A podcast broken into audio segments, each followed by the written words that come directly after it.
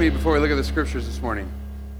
Father, Son, and Holy Spirit, it's our privilege to be in this school where the children finished their school year this last Wednesday. So we, we pray for the summer transitions that are coming in this life of a school. Uh, new hires, people moving on, rooms getting switched around, things getting cleaned and prepped for the fall, uh, leadership transitions that are taking place. God, we continue to pray as we enter our 10th school year at Sheridan School that you would bring your blessing and your shalom to this school, and that you'd continue to show Mill City Church what it's like to be a neighbor to this school to, that uh, offers us hospitality every single week. And we're grateful to be here and be in your presence and know that you are here each and every day looking over these kids and these teachers and these administrators, and that we have a role to play in that. We're grateful, God, and we pray your blessing over it. In Jesus' name we pray. Amen. Well, Stephanie started us last week on a new conversation that we're calling the Art of Neighboring, which is, has a book by the same name. And if you haven't read the book, recommend you get a copy.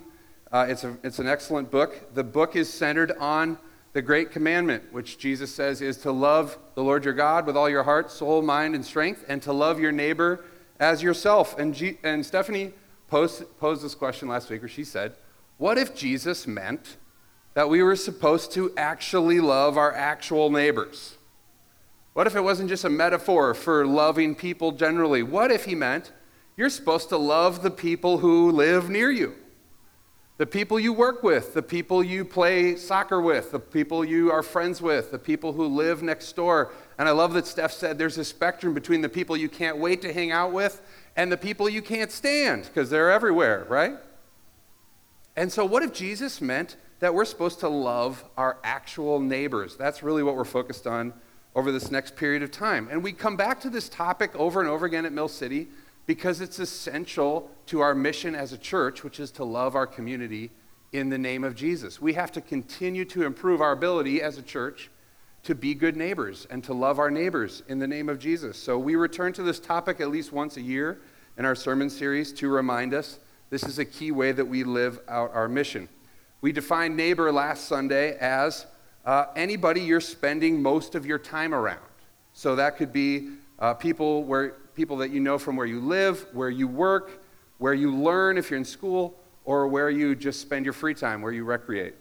So think of those people, keep people in mind, not neighbors in general, but specific people. Call up a neighbor. Call up a neighbor in your mind right now, one you like. I'll give you a second. You got it? And one you don't like. Have you got the neighbor you don't like? Nobody nods their head on that one. Come on, I know there are neighbors you don't like. Think of the neighbor you like and the neighbor you don't like. Um, what is something, I gave you this community time question today because I'm really interested. What's something that you have to do in your neighborhood or your neighbors are going to be really mad at you? Or conversely, what's something you need to make sure you don't do to keep your neighbors happy? What, what was that, what were those conversations like? Somebody shout out something they heard. Mow your lawn, right, yeah. Be quiet. Stop making so much noise, okay? Keep up after your dog. Yeah, pick up after your dog. Key. What else?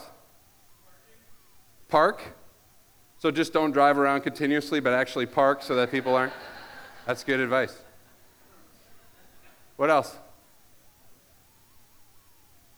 So we got dog, parking, lawn, and noise. What? Slow down, don't drive so fast. There's kids around. Put the little green signs out. Yeah. Okay, what was that? Shovel your snow. Right, in Minneapolis especially.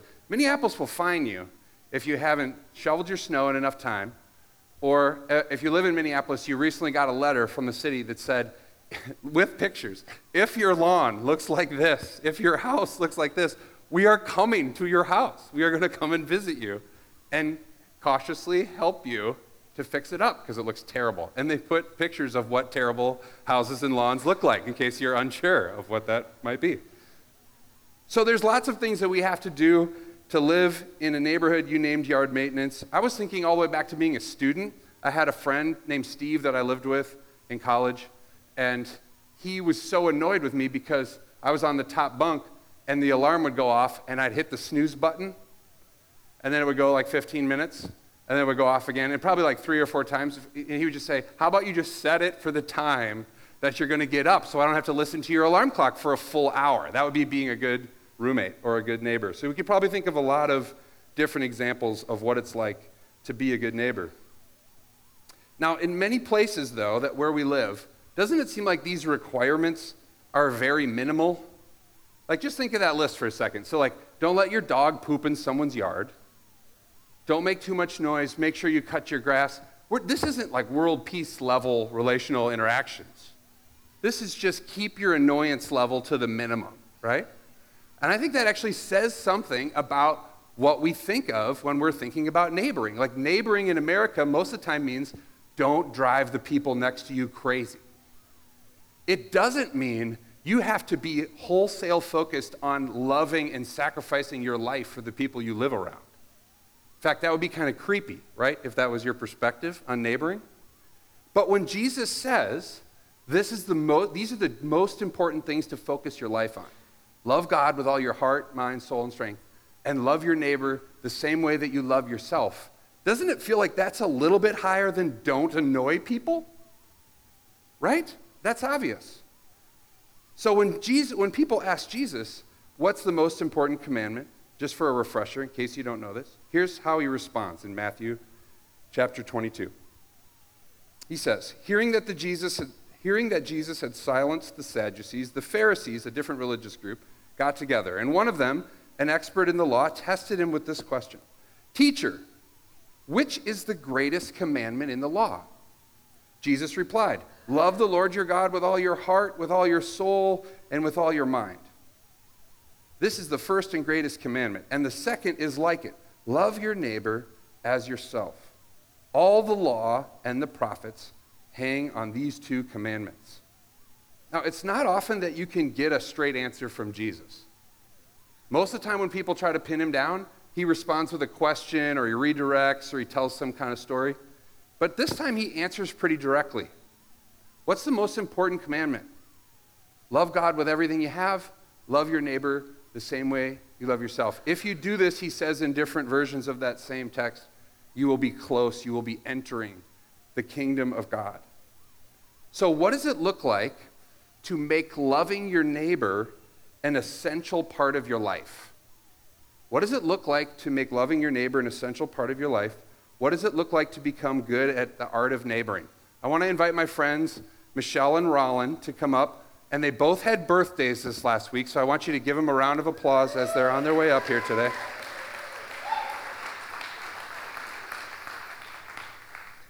Michelle and Rollin are going to share a little bit about how they've lived in their own neighborhood and some of the things that they've seen happen. So, uh, first of all, thank you so much for coming up here and talking to us this morning. It's not always easy to talk in front of people, although I, I have a feeling Michelle's not worried about it. Do you get that sense? Okay. So, um, tell fooled you. I get nervous. You fool? Oh, you do? Are you nervous? A little, a little nervous. Yeah. These are very. Look at how friendly they are. How am look I at them all. say all this stuff in this much time and not take over the sermon? I don't know. That's what we're all nervous about right now. I'll so, just take the mic. Rollin will cut you off. Yeah. So just make sure you hold your mic close to your mouth so that you're close. so we can hear you. Okay. So tell us about when you moved into your neighborhood three and a half, four years ago. How did you start to get to know your neighbors? We started going to the association meeting. We live in a townhome. Okay. So we went to, I don't know, four, three or four meetings. So the people were already getting together to talk about what's no. happening in the association. No, nobody, nobody went. went. to the meetings. We were the but only. They still existed. We were maybe two of four that were there. So you doubled the number of people attending the meetings. Yep. Okay. And good. And then and then they talked about the national night out. Yeah. And they were going to mail these flyers out, and we said, no, we'll go around and go hand door deliver door, them. Oh, cool. Hand deliver them. Okay. And that way we met most of our neighbors, but not everybody.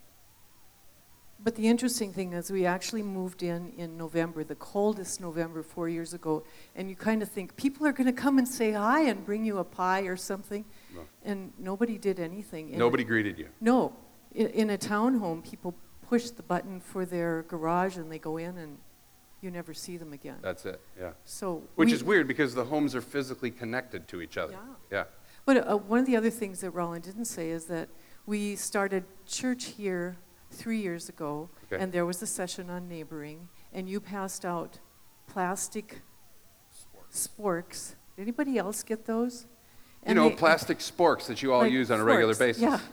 And, and you said, go to your neighbors and invite yourself over for a meal.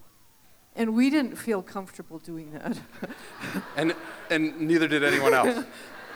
Yeah, But we do listen when you preach. And so. Um, sounds and like it. So we made a dessert and we went to our neighbors that live right next door. And we had kind of met them before, but it started a wonderful relationship. Hmm. So we. If you bring dessert over, they'll make food ahead of time too. The neighbors made food Yeah. to go with the dessert. Yeah. Good strategy. So then what since you started getting to know these people in a couple of these ways, what are some of the things that you've been practicing to kind of develop relationships in the neighborhood? Well, first of all, we walk our dog, and then you meet a lot of neighbors that way. And there are 60 some townhomes where we live. Um, I met a lady who was working in her garage, and she invited me to something, and we met some other people. And we said, wouldn't it be cool if our neighbors would get together? So we didn't do this ourselves. You, don't, you don't change a neighborhood by yourself. We, um, I call it Papa Joy Me Sue Bet. It's Paula, Pat, Joy, Sue, Michelle, and um, Betsy that plan things. So Could you say that again one more time? Papa Joy Me Sue Subet. Can you repeat that real quick? Papa, Joy, Joy Me. Sue Bet. So lots of times Rollin and I get credit for things. We were the new people. You were going to say something about that. Being, being new in a neighborhood, you feel like you're the outside person. You're like, you don't fit in, or you're coming into a, a clique that's already existing. And Yeah. we found that that gave us the advantage in our neighborhood. Because you had an excuse to 'Cause we be an introducing excuse. yourself. Yeah. Yeah, which isn't creepy because Yeah. you're new. Yeah. Yeah, good. And people that had been there 25 years didn't know each other. And people that lived a couple houses down hadn't known each other for seven years. And it gets hard to say. And in church, this is the same thing. It gets hard to say, Hi, have I seen you here before? Are you new or what? And um, I didn't mean or what, but anyway, are you new? so, so you got to come and just pretend like you belong here and start meeting people. Because I met three new people today who didn't know each other, but they were all new and they might have expected that someone else was going to introduce them. Yeah, Anyway. that's great. You could go on. Here, you hold this. And so, uh, Oh. yeah, so tell, tell them the story about how you started giving people hot dogs on Halloween. I really love that story. Can you tell them that, Ron? So we found out that on Halloween at Sonic, they have 50 cent uh, corn dogs. Sonic is a foodie joint in Columbia Heights, right? Yes, Yeah. yes. And it's, it's about a block and a half, and we like corn dogs. And so we decided that we would have our neighbors over for corn dogs, and we went to Sonic, and for 20 bucks, You can get we- 40 dogs we for can 20 get 40 bucks. dogs. And we had hot dog. Yeah. So you just don't throw a party, you invite everybody to bring something. Yeah, so that's important. So everybody contributed. It wasn't just you all providing everything Oh, for yeah. everyone else. And then the next year they said, Well, you're going to have your corn dog party, aren't you? Oh, yeah. so you know, the it annual Sonic corn dog party. So on Halloween night, if you don't have something to do, come to our house, but you got to bring something, and you don't have to wear a costume. But we really have a lot of fun with church people and neighbors and family. That's amazing. Yeah. So now, in this last season of your life, you have gone through uh, some stuff that's caused you to kind of need to be on the receiving end. Can you talk a little bit about that? Yeah. Um, first of all, we've kind of gotten people connected and and clean. You've not kind of gotten. You've gotten a lot of. Michelle's. How many people have met Michelle? Yeah, look at that. Everyone in this church has met Michelle. Yeah. So when she says we kind of got people connected, it means probably most of those 60 households now have met each other. Yeah. Yeah, they have. Okay. But it's not just me. but it's not just me. It's Papa Joy, me, Subet, and Rollin. And so, it's it's a lot of people together. Right. We we have helped clean houses and take meals to people's houses and and that sort of thing when there are emergencies. And when Rollin's son had cancer, people participated in the benefit. And when Rollin's son died, people came to the funeral and brought food to us, and people from church did that too. And then, um, let's see, in February, I fell and I smashed my humerus, And what I like to say is it's not humorous, it's really painful. And so I wasn't in church for a while. So, Ron, you've got to say what you did. Well, I, I said that when, when people wanted to offer food, we're not going to turn anybody down. And it's, you know, why would you turn down free food anyway? But you kind of want to But- turn it down, though, don't you? You kind of want The- to turn the- it down because it doesn't feel we great. talked about that. We were like, no, we don't. And I said, no, we, they want to bless us. And why take that away? Right, right. So you, And you it's decided to works accept If them all. anybody wants to bring food over. She's gotten used to the receiving. It's good. Yeah, yeah. So what happened then when you when you decided that? We had more food than we could, yeah. Neighbors and people from church and Brought food. brought food and Hmm. refrigerated and Hmm. we still might have some. No, we don't. No. That's amazing. So I didn't tell you I was going to ask you this, but you can maybe ad lib it. Why did you decide to put so much energy into this? Why didn't you just move into your townhome and decide to push the button and have it go up and down like everybody else? we love people. And, um, and we, we do believe it's more blessed to give than receive, and you keep trying to give and you keep getting back. but every stranger in our neighborhood was an opportunity to learn and care about somebody. By the way, we found out there are many believers in our neighborhood. And, and then other people I'm not sure of. We love them all, and, and you know, they really love us. So we, um, we just yesterday had a coffee in the circle. That's where we don't have a place to meet, so we have coffee out by the mailboxes where people go to get their mail and they have to visit with you. Um, you got to be strategic. And the police come because we really we want them to know where we live and we appreciate that they keep us safe so we always invite the police to anything that are going on outside and we say thank you and you know when we hear sirens in our neighborhood we pray for the police Hmm. in our bigger columbia heights area so Hmm. um, I, I do it because i love people what about you Well, it's kind of fun to in, uh, watch people connect with each other that have, in our old neighborhood, we had people that lived on both ends of the block for 50 years, and they had never met until they came to donuts and coffee at our place. Hey, well, we just want to say as a church, thank you. Thank you for connecting all the people who just raised their hand, and thank you for investing your life in strangers that you didn't know in your neighborhood, and for being willing to share your story with, with us this morning. It's really meaningful. Thank you. Would you give them a round of applause, please? Thanks, you guys.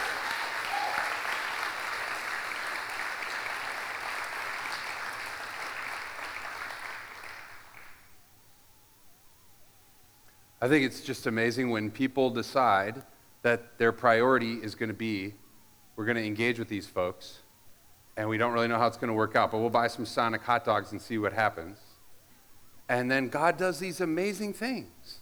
No real other agenda. You don't hear any other agenda other than we feel like loving our neighbors is something Jesus wants us to do, and we're going to try what we know to do it. And then God writes these amazing stories that we get to be part of. I'm so proud of Michelle and Rollin. And so many other people at Mill City have stories just like that because you all have been doing this and practicing at it. We're not starting from zero in this church at loving our neighbors, and it's really exciting to see what God's doing through it. In the last few minutes I have, I want to talk a little bit about how Jesus puts this commandment into practice. How does Jesus love uh, his neighbors as himself? And I want to suggest to you that one of the things that Jesus does is he, he sees it as essential or mandatory for him to find strangers and make them his friends. That part of what he was doing was he knew it wasn't enough to stay in the circle of people that he was naturally born into. He had to leave that and go and find strangers and make them into friends. And he's consistently doing that. So let me point you to a story that we'll spend just a few minutes with this, morning in Luke chapter 5. It's a very short passage of Jesus going to find this guy named Levi and inviting him to be one of his disciples. Let me read it for you. It says, uh, After this, right after Jesus had healed a man who was paralyzed, after this, Jesus went out and saw a tax collector by the name of Levi sitting at his tax booth. Follow me, Jesus said to him. And Levi got up, left everything, and followed him. Then Levi held a great banquet for Jesus at his house, and a large crowd of tax collectors and others were eating with them. But the Pharisees and the teachers of the law who belonged to their sect, to the Pharisees' sect, complained to his disciples, Why do you eat and drink with tax collectors and sinners? And Jesus answered them, It's not the healthy who need a doctor, but the sick. I have not come to call the righteous, but sinners to repentance. So, this is just a little story here as Luke is telling us about how Jesus built his team, his disciple team. And he goes and calls this man named Levi. Levi is a tax collector, and if you don't know what that is, it mostly means that he's a social outcast. He is someone who is Jewish, who has decided to collect the taxes Jewish people owe to the government. And most of the time, the tax collectors add a little bit on in order to make their own money. Some of them add a lot on.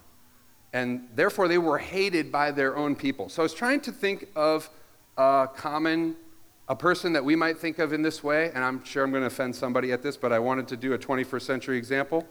I think it's kind of like being a dishonest politician in the 21st century, where your job is to represent a group of people, and you get paid to represent those people, but you see them mostly as a platform for your own gain, whether that's monetary gain or power gain. There's some amazing politicians and there's some not so great politicians. I think it would be like being a 21st century dishonest politician who's using the people that you represent, that you have power over, for your own gain. So Jesus invites this dishonest politician to be one of his 12 followers, sort of the inner circle people. And Levi doesn't, you know, sign up online or text or whatever. He, Jesus has to go find him at his booth, at his place of business, where he's ripping people off. That's where Jesus goes to find him and say, Get up from the booth. We have work to do. Let's go.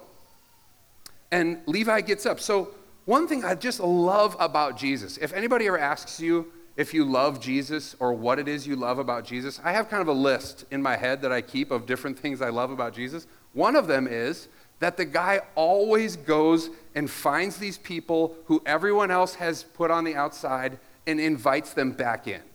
Isn't that amazing? He goes out and finds this guy who's clearly living poorly and ripping people off and says, This is not for you. Come with me. I will teach you a different way to live your life. And Levi gets up. He understands the invitation. He gets up. Now, Jesus, after seeking Levi out, uh, is starting to teach him how is it that you live differently? How is it that you change your priorities from monetary gain from yourself to a life focused on giving yourself to other people? I started, I was reading this last week about a, a writer who was having trouble getting his writing going. And so he did a time study. I can't remember if it was a week long or a month long, but he tracked his time in 15 minute increments. Has anybody ever done like a time audit of your life? Everyone's like, that sounds really exciting. No. He tracked his time for some period every 15 minutes to see where, where is my time going? And it came back that he was only spending 12 or 15 hours a week on the writing that he was trying to do, and enormous amounts of time on other things like surfing the web and watching TV and other distraction kinds of things.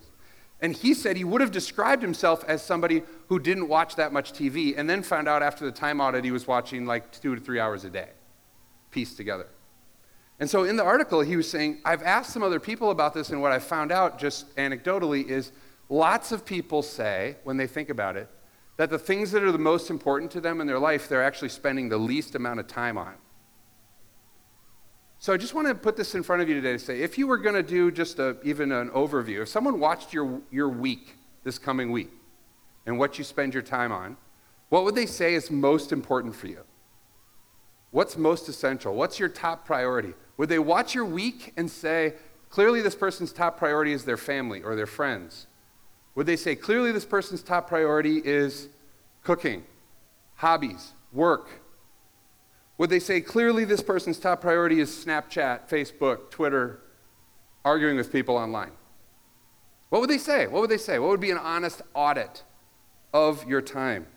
When Jesus meets Levi, he's, he's saying to them, Stop spending your time collecting these taxes from people. Come and follow me. I'm going to teach you a different way to live your life.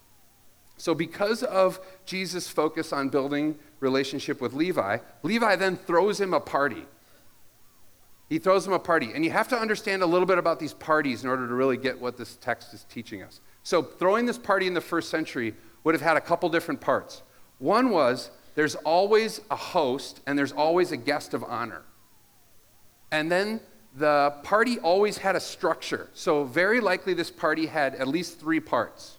So, Jesus is the guest of honor, Levi's the host. They have a whole bunch of Levi's buddies who come to the party. And the party would have been structured like this you have to identify all the guests who are present, let everybody know who everybody else is. And then there's a period of time in the party where you're eating, where the primary goal of eating together is to build up enough friendship. Uh, one scholar that I read said it is the period of time where you're building friend relationship to lower division.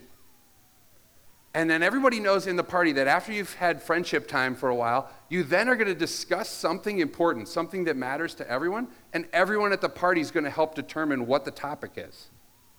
You, can you imagine going to a party like that? Everybody's ID'd, there's a host, there's a guest of honor. You have like an hour or two to eat and get to know everybody and build friendships so that you don't yell at each other when you start to talk about things that you all decide really matters. I desperately want some people to try this out. Let invite some people to a party, say it's going to have three parts. We're going to introduce you to everybody at the party. We're going to have friendship time, and then we're all going to discuss something important. If you're willing to do that, come talk to me afterwards. I, want, I really want us to try that. So Jesus is that's the party that Levi throws for Jesus. And the Pharisees and the teacher of the law are breaking the customs at the party because they're in friendship time and they're trying to determine what the conversation is going to be about later when they say, why, does, why do you and Jesus eat with these people?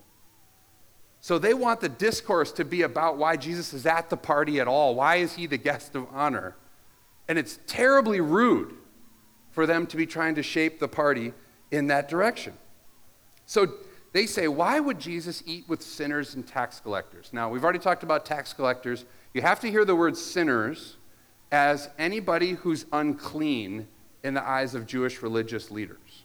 So, anybody who's on the outside of the Jewish community because they're unclean. They might be unclean because they ate the wrong thing, because they acted immorally. There's a whole number of reasons why. But they're on the outside, and you should have nothing to do with them.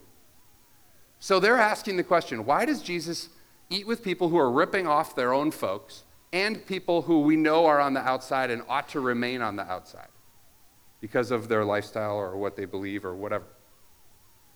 And Jesus' response here is to say, it's not the healthy who need a doctor, but the sick. I've not come to call the righteous, but sinners to repentance. Now, I need you to put your thinking caps on for one second here because this is you could easily miss this in this text and it's really important. Jesus is not agreeing to the categories that are being used in the question. He, when, when he's asked, when his disciples are asked, why do they eat with tax collectors and sinners? Who are they referring to? The people at the party, right? Why are you eating with Levi and his friends? And when Jesus comes back to answer the question, he's, I guarantee you, he's not thinking of Levi and the friends as the sinners. Because Levi has already repented, right? He's turned around, accepted Jesus' invitation, accepted what Jesus has to offer to him. In Jesus' mind and heart, Levi is the righteous person in the story. And the people who are excluding these other folks are not are the unrighteous people. But if you're asking the question and you're a religious leader, you're thinking of yourself as the righteous person, and you hear Jesus say, I didn't come for these folks, I came for the sinners. And then you're confused because you go, Well, you're here for, for them. Why? I still don't understand. And what Jesus is trying to say here is, I have come to find the people, whether they're Jewish folks or, or not Jewish folks, Gentiles, who are willing to turn around, repent of their sin, and receive what I have to offer them and enter the kingdom of God. And I really don't care where they come from or what they've done. That's what's so radical about Jesus' presence and Jesus' ministry. Repentance is the only requirement for entry into the kingdom of God. So it doesn't matter if Levi ripped all these people off because he has turned away from that now. So I was trying to think of a parallel for parties that we might be at or people that we might be interacting with. Saying you're not going to eat with the people on the outside is kind of like saying, why would anyone ever eat with somebody who's not a Christian? Why would anyone ever eat with someone who's not in their church? Why would anyone ever eat with somebody who thinks differently than them or acts differently than them or lives differently than them? That's what they're inquiring about. Why don't we all just huddle up and reinforce each other and protect what we believe and what we think? And Jesus' response to that is because that's not why we're here. So, the, the art of neighboring, what Jesus is trying to teach us here is that you have to, it has to be essential for people who are Christians to love strangers until they become friends. It can't be an optional thing that we sort of sometimes do. It can't even be a missional community's job or somebody in the church's job. It has to be everyone's job to love their neighbor as themselves and to see those neighbors as people who might, might be on the outside, right? Jesus is being critiqued, saying, Why don't you just talk to the insiders? And he goes, Because that's missing the whole point. That's missing the whole point. The point is to go and find people who are open to what God has for them and to love them. Let me invite the band to come back up because I'm almost done. I want to finish with this quote from the book, Art of Neighboring. In the book, they say, throw the mic on the ground. They say, the great commandment is a matter of obedience to those who know and follow Jesus. We don't love our neighbors so they will know Jesus. We love our neighbors because we already love Jesus and trust him. Most of what you're going to encounter if you start to love your neighbors is people are so skeptical of church folks. They're especially skeptical of pastors, and they have some good reasons to be skeptical. And if they think your motive is just to, at some point, bait and switch them and get them to accept something, they're going to run the other direction, right? Anybody else experience this? But there's a difference between having some kind of ulterior motive that you're just waiting for the right time to spring on people and doing what Michelle and Rollin are doing, which is just to say, I'm going to live out, I have an ultimate goal of loving my neighbor because that's what Jesus taught me to do. And some of those neighbors will discover who God is because of the way I've loved them, and some won't, and that doesn't really matter because it's not up to me. I love all the neighbors I have equally, the annoying ones and the friendly ones, because that's what Jesus told me to do. It's not called the Great Suggestion, it's called the Great Commandment. And I have seen this over and over again, and you have too in this church. We have not gone out and tried to tell everyone where they're wrong. We have gone out and tried to prove to people who think churches are worthless that church can be a loving group of people in a community. And when you prove that to people, you have different relational credibility in their lives that you never had before, and now you're in a whole different conversation. And they are going to know why you're doing what you're doing. We heard at a recent member meeting a gal say, I was serving in this um, retirement facility, and all of a sudden, Mill City people started showing up for no pay, for no reason, other than they found out there was a need for people to come and lead worship services for the people who lived there, and that's what brought me to this church. The world is desperate for people with credibility and integrity who are going to do what they do regardless of results and do what God called them to do regardless of results, and that's what this church is about. And the more we do it, the more we see God is bringing more people into God's kingdom through our work. And there's nothing wrong with telling them that you love Jesus and that's why you're doing it. But we're not going to bait and switch anybody. We're going to say, we'll be here as long as we can, as long as God calls us to be, loving our neighbors in the name of Jesus because that's what Jesus told us was our top priority. And if you look at any one of our weeks, you will see in our schedules, in our priorities, in the way we spend our time and our money, why our neighbors our priorities in our lives. That's where we're going. And we're all on a journey. And we're inspired by stories like yours. So thank you for sharing this morning. Let me pray. And we're going to take communion this morning.